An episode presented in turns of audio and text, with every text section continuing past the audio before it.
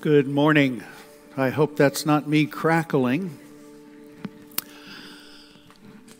Well, good morning. Welcome to you all, uh, those here in person, those joining us online. My name is Brian Emmett, and I'm again filling in this morning for our sabbaticaling Pastor Alex. As we come to worship the Lord by attending to Scripture, let's pray. Speak, Lord, your servants are listening. Lord, you have said that the entrance of your word brings light. We pray that our hearts and our lives would be open for the entrance of your word this morning. May the words of my mouth and the meditations of all of our hearts be pleasing in your sight, O Lord, our rock and our redeemer, our strength and our song. Amen. Well, last week uh, we explored what I suggested was the most important question and the answer. The question, and it was a Jesus question, was What do you want? And the answer I proposed was We want to live. We want the things that we want, and we do all the things we do to get the things we want because we think that that's how we'll find and maintain life. That's how we'll live. But if we really and truly want to live, we must move towards Jesus because Jesus is where life lives. So this morning we're going to do kind of the most important question, part deux, or part two, if you will. Once again, I'm going to offer you what I think is a most important question and the answer as well. So here's the question who are you? When we're meeting somebody for the first time, when we're introducing ourselves or someone is introducing themselves to us, we say things like, um, Hi, I'm Brian Emmett. And uh, oh, yeah, next thing, yeah, what do I do? Uh, oh, I'm a retired pastor. Uh, I do some um, personal coaching, um, personal details. Uh, yeah, married to Kathy, uh, father to, to three grandfather to seven, three of whom are here this morning. We call that grandfatherly privilege. You know, when your grandkids are here, you get to point to them. I'm sorry for the popping. Should I do something or did I? Yeah,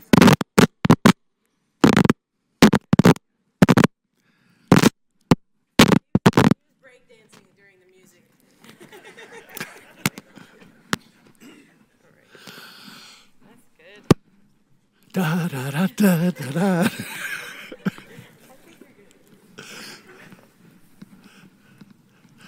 okay, well, uh, we don't have to start all over again. So, somebody, you're getting to know them, they're getting to know you, and we have all of these things that we talk about. And um, I could tell you that I was uh, born in Detroit midway through the last century. Uh, I'm a Christian. I became a follower of Jesus my freshman year in college. I'm Dick and Nancy's middle child and their only son between my two sisters. And I could go on for a while longer listing more facts and information about myself. And if you were interested in getting to know me, all that might be really helpful and interesting to you. But at the end of all my lists, if you were still interested in really getting to know me, you might ask, but who are you really? Well, I could go on with some more data points. I could tell you about my education. I could maybe get one of those ancestry DNA pie charts, and that would tell you some more things about me. I could tell you about what I love, about the people I love, about the things that matter most to me. And even if after, after I had done all of that, told you as much about myself as I could possibly come up with, it wouldn't be totally unfair of you to ask, but who are you really? Who are you is such a critical question because the lives that we live follow and flow from how we see ourselves and whether or not we see God as part of the picture. If an individual or a community says there is no God, or that God is far off and uninvolved and uninterested, that will shape the way we live. If we conclude about ourselves that we're mainly meat machines trying to get our DNA to the next generation, that will shape the way we live.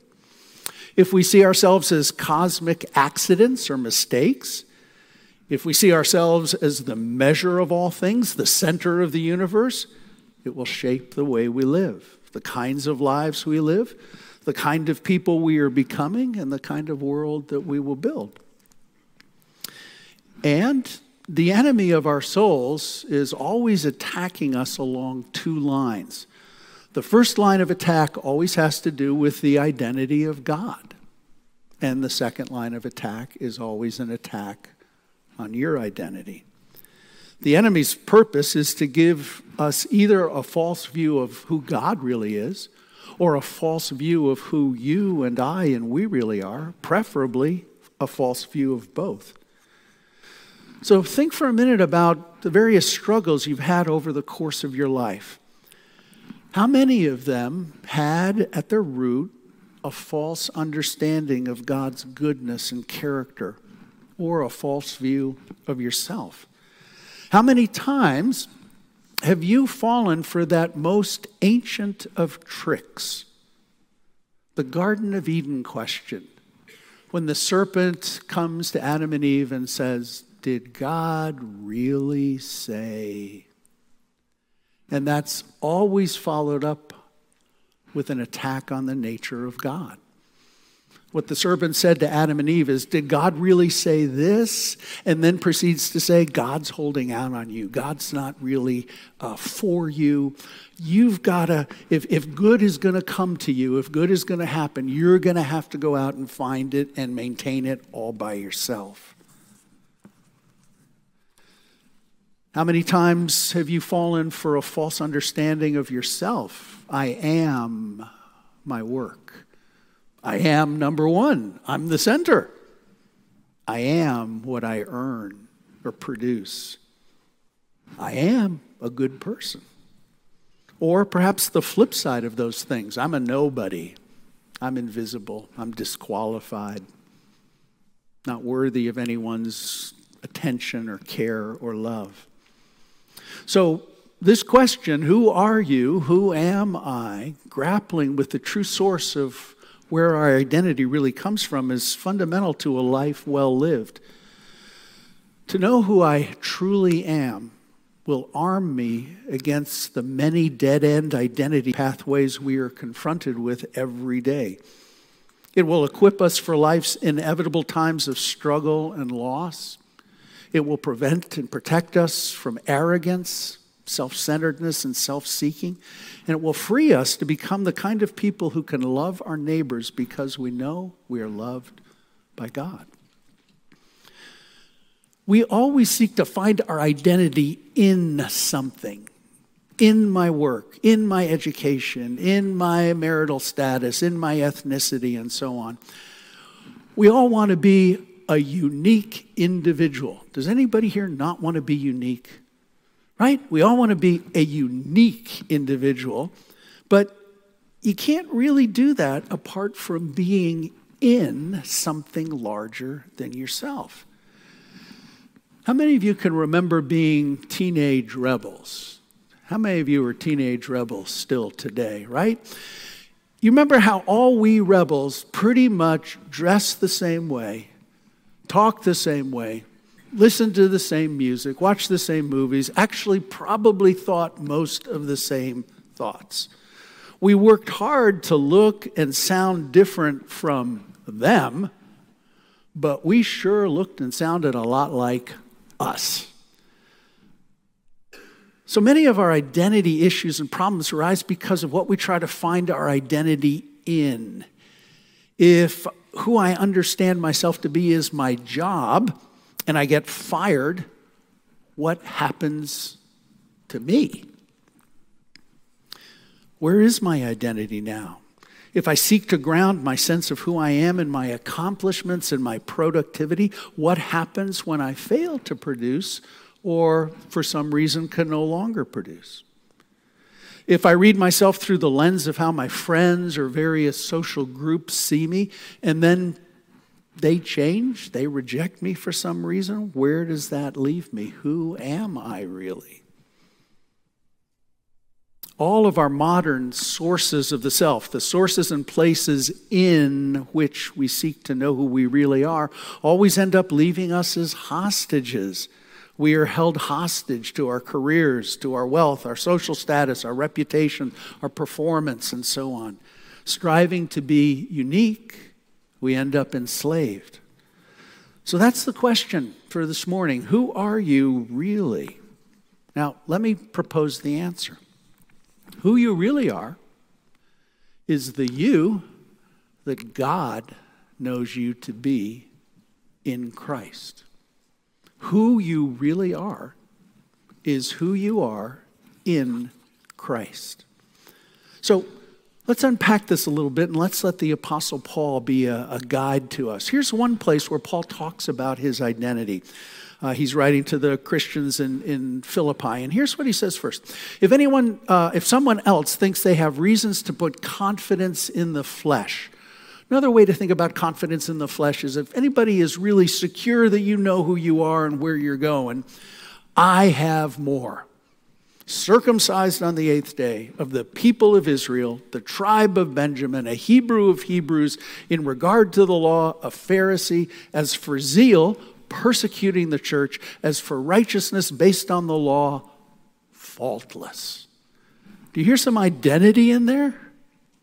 Paul has a pretty established and secure identity, right? He would have said that he knew exactly who he was, and he was pretty self confident about it. And then it all shattered. Here's what Paul says next. But whatever were gains from me, I now consider loss for the sake of Christ. What is more, I consider everything a loss because of the surpassing worth of knowing Christ Jesus my Lord, for whose sake I have lost everything. I consider them garbage that I might gain Christ and be found in him, not having a righteousness of my own that comes from the law, but that which is through faith in Christ, the righteousness that comes from God on the basis of faith. I want to know Christ.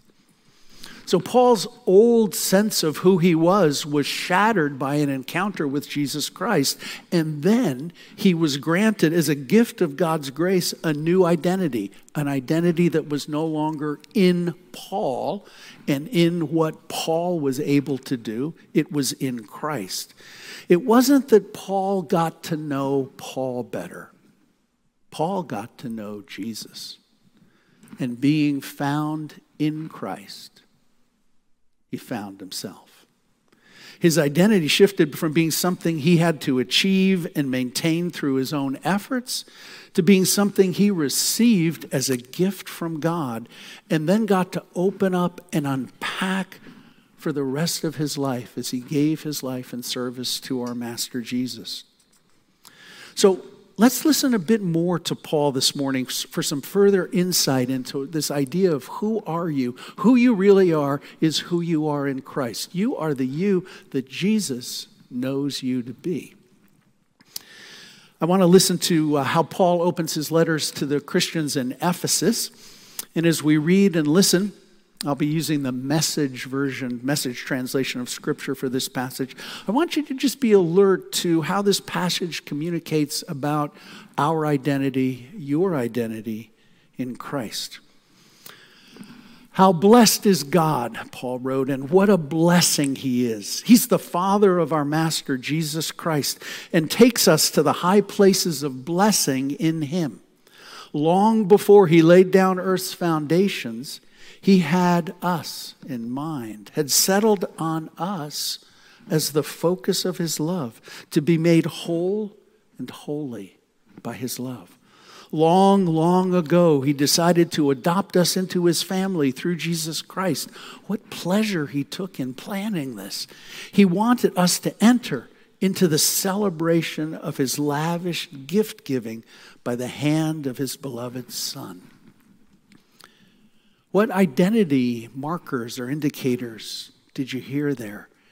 In Christ, we have been brought into relationship with the God of all blessings, the Father who is both the blesser and the blessing. We've been adopted into the Father's family in and through Jesus Christ. Long before God created the universe, He had us in mind. He had already settled on us as the focus of His love. So, who are you in Christ? You're adopted, you're beloved, you're blessed, you're chosen, you're the focus of God's love. This is part of who you really are right here, right now, in Christ. Let's listen a bit more to Paul writing to Ephesus. It's in Christ that we find out who we are and what we're living for. Long before we first heard of Christ and got our hopes up, He had His eye on us, had designs on us for glorious living, part of the overall purpose He is working out in everything and everyone. Did you catch it? It's in Christ that we find out who we are and what we're living for. The good news that your identity is ultimately in Christ means that there is a whole lot more to you than you have any idea about. Look at the people around you and say, There's a whole lot more than you have any idea about or that I have any idea about.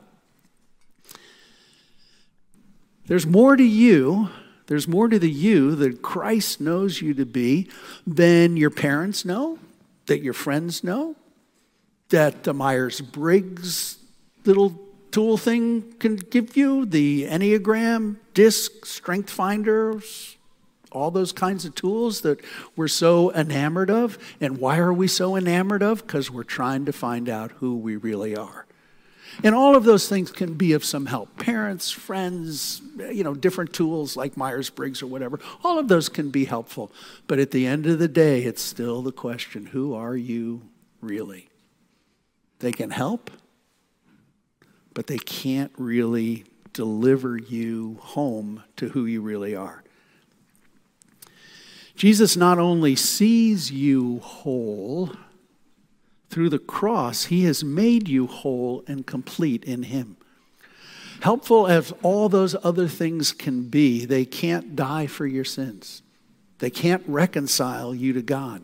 They can't make you right and whole and bring you truly alive. But Jesus can. So, if the question is, Who are you? and the best answer is, You are the you that God already knows you to be in Christ, your deepest and truest identity is not an accomplishment that you have to assert and defend. It's a gift you get to receive and then unpack and enjoy for the rest of time and eternity. It's in Christ that we find out who we are and what we're living for. When the grace of God leads you to faith in Jesus, God places you in Christ. Here's you, here's Christ. Not an elaborate example, but maybe it would be helpful. When you, by grace through faith, become a follower of Jesus, God changes your location. He relocates you in Christ. Your identity is no longer secured by who you are and what you do. It is secured by who Jesus is and all that he has done, is doing, and promises to do. God does not erase you when he places you in Christ. And nor does God simply hand you a little ticket that describes you. You know, here's your seat. Uh, you're going to live here. You're going to have this job. You're going to do this and that, end of story, here you go, take your seat, sit down, shut up. God doesn't do that. God places you in Christ because it's only from within that relationship that you can fully become who you truly are. You were God's idea to begin with. And when God finally finishes his good work of forming Christ in you and forming you in Christ, oh my. You are more spectacular than you ever imagined. And so are the rest of the people around you. Look at somebody and say, more spectacular still. So, what I want to do now is give us some basics, a starting point, some ABCs, if you will, of your identity, your true identity in Jesus.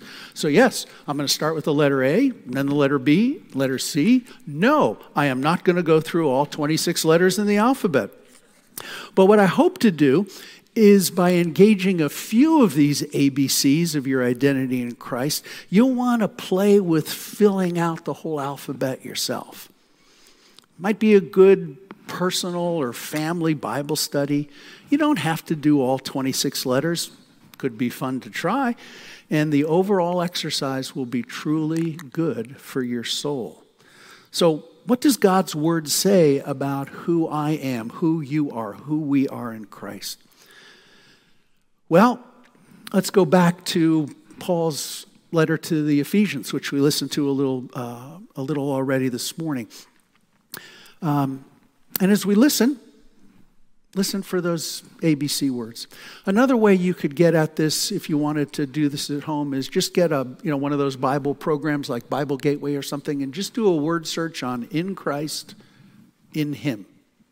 And you'll be good to go. So, A is for adopted and therefore accepted. Adopted. You were outside. But now in Christ, you've brought inside. You've been brought inside. You didn't belong, but now in Christ, you belong. Accepted means that you're welcomed. You are received gratefully and joyfully. You are a full member of the family. You're not on the bench. You're not the B team. You're not the C team or the D team or not on the team. You've been adopted. You're accepted. You belong. Does Jesus accept you because you've done everything right? Does he only pick the perfect peaches? No, your adoption and acceptance are based on who Christ is and what he has done, and that you are now, by faith, in Him. So, what will keep this ABC exercise from being merely informational and release it instead to be transformational is by asking some behavior questions. If you've been adopted by God's love and grace, how would you act? If you really knew that, how would you behave? I think you'd be eager to learn and live the family ways. You start to see your siblings differently and maybe even treat them differently. You might become more alert to everyone who has been orphaned in some way or other and consider how you could let them know that they can be adopted, accepted, and welcomed just as you have been. So that's a key to this exercise. What does each of these letters look like when it's lived out in your life? This is not a matter of fake it until you make it, it's behave and you'll believe it. Believing directs behavior, and behavior deepens and enriches believing. A is for adopted and accepted, B is for beloved. With what kind of love does God the Father love Jesus, his Son? Infinite, unending, unfailing, never changing.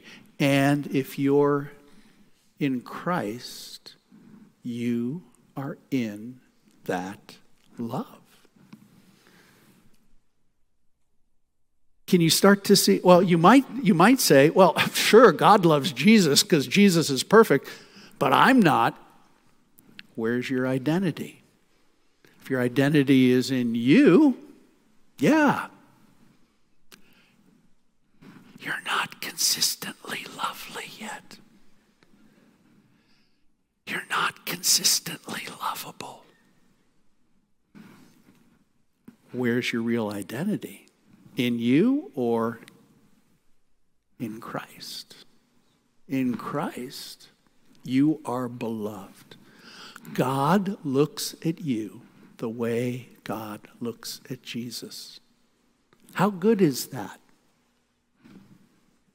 You should say something like, That's really good. That's really pretty amazing.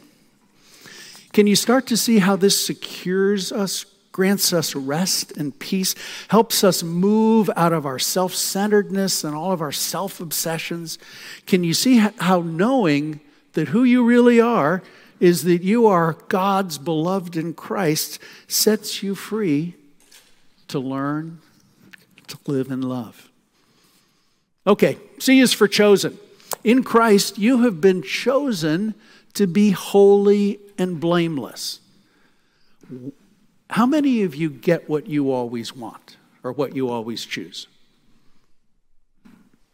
Yeah, none of us gets what we always choose. But you know what? God gets always what God chooses.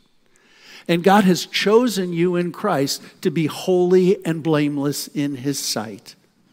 That's who you really are. When it comes to holiness and blamelessness, how does God the Father see Jesus the Son? That's the holiness and blamelessness you are already in in Christ. The journey of your life in Christ is to live your way in the power of God's Spirit into the fullness of the holiness and blamelessness in Christ that God has already chosen for you. What would you act like if you really believed that? So I think you get the idea. Now, some of you probably are thinking ahead. What about Q and X and Z? So quickly, here you go. Oh, uh, the letter, Q, X, and Z, word that goes with it, scripture about who you are in Christ. Q is for qualified. Here's a scripture. Paul's writing to um, the Christians in Colossae, and he, he talks about um, you're the people who are giving joyful thanks to the Father who has qualified you to share in the inheritance of his holy people in the kingdom of light. Any of you ever experienced disqualification? Any of you experienced not having made the cut? Any of you ever struggle with disqualifying yourself for something? I'm not good enough. Nobody wants me. I could never. I'm too weak. I'm, uh, you know. But in Christ, you're qualified. You're qualified by God, not by you, but you're qualified by God to share in the inheritance of the saints in the kingdom of light. Okay, that was Q. How about X? X is for the excellent way. Yeah, I know this one, it, it, it, it, it limps a little bit. But um, Paul wrote to the Corinthians, um, Now I will show you the most excellent way. In Christ, you have been initiated, you have been brought into the most excellent way, the Jesus way, the way of love. You were created by love created by love, saved by love, that you might live a life of love. How excellent is that? Yes, you're right. The excellent way is the way of the cross. Getting to know who we really are in Christ does not mean that life ceases to have problems, struggles, questions of all kinds. What it does mean is that whatever life sends you, you will know who you really are. And knowing that, you will know how to behave, how to carry yourself, how to represent your king and his kingdom faithfully, regardless of what circumstances you find yourself in. And last, Z is for zealous. Paul wrote to Titus about our great God and Savior Jesus Christ, who gave himself for us that he might redeem us from every lawless deed and purify for himself his own special people, zealous for good works. Nope, your good works are not earning you anything from God. They simply indicate that you understand who you really are in Christ. Okay, that was six out of 26 letters. You're on your own for the rest of them. Well, you're not completely on your own because if you like on your way out, here's a little take home. I gave you my version of ABCs of our identity in Christ, and this is my how I came up with it. it. I promise you, if you pick this up and take a look at it, you'll find all the things I missed about our identity in Christ because whatever's here, there's more. So you can pick that up on your way home if you like. If you're watching us online, there's a uh, link in the show more section to that uh, to this little bookmark idea. I hope you do it. I had all kinds of fun when I did this a number of years ago. And what you'll find is for a lot of the letters, in fact, for all of them, you're going to have a hard time limiting it to just one letter. When you get to the letter R, for example, do you go with ransomed, redeemed, reconciled, rescued, raised, or restored? Just do them all because that's who you are in Christ. Okay, just one more letter, okay? I promise. This is the last one. T. T is for together. Who you are in Christ is not a path you walk all by yourself.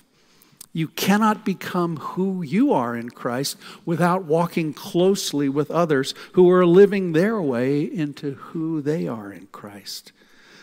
What Paul wrote to the Ephesians is, We are God's workmanship in Christ Jesus, not I am God's workmanship in Christ Jesus. Who you really are is in Christ, and that's more like a symphony or a mosaic than simply something you cobble together all alone by yourself in your garage. Jesus is the author and finisher of who you really are. And he uses all kinds of instruments and tools, all kinds of colors and sounds, all manner of people and experiences to mold you into the you he already knows you to be in Christ. You don't make yourself into a God. Instead, God makes you into yourself in Christ. Let's pray together.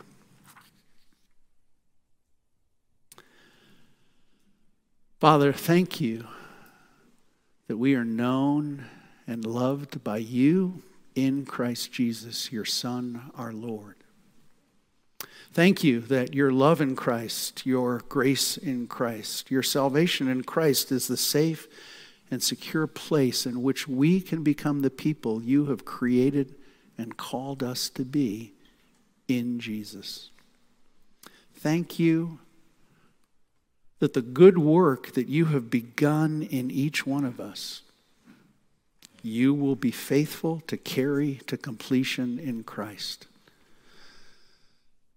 Holy Spirit, please clarify our vision, open our minds, conform our thoughts and our behavior and our lives to who we are in Christ, in whose name we pray together.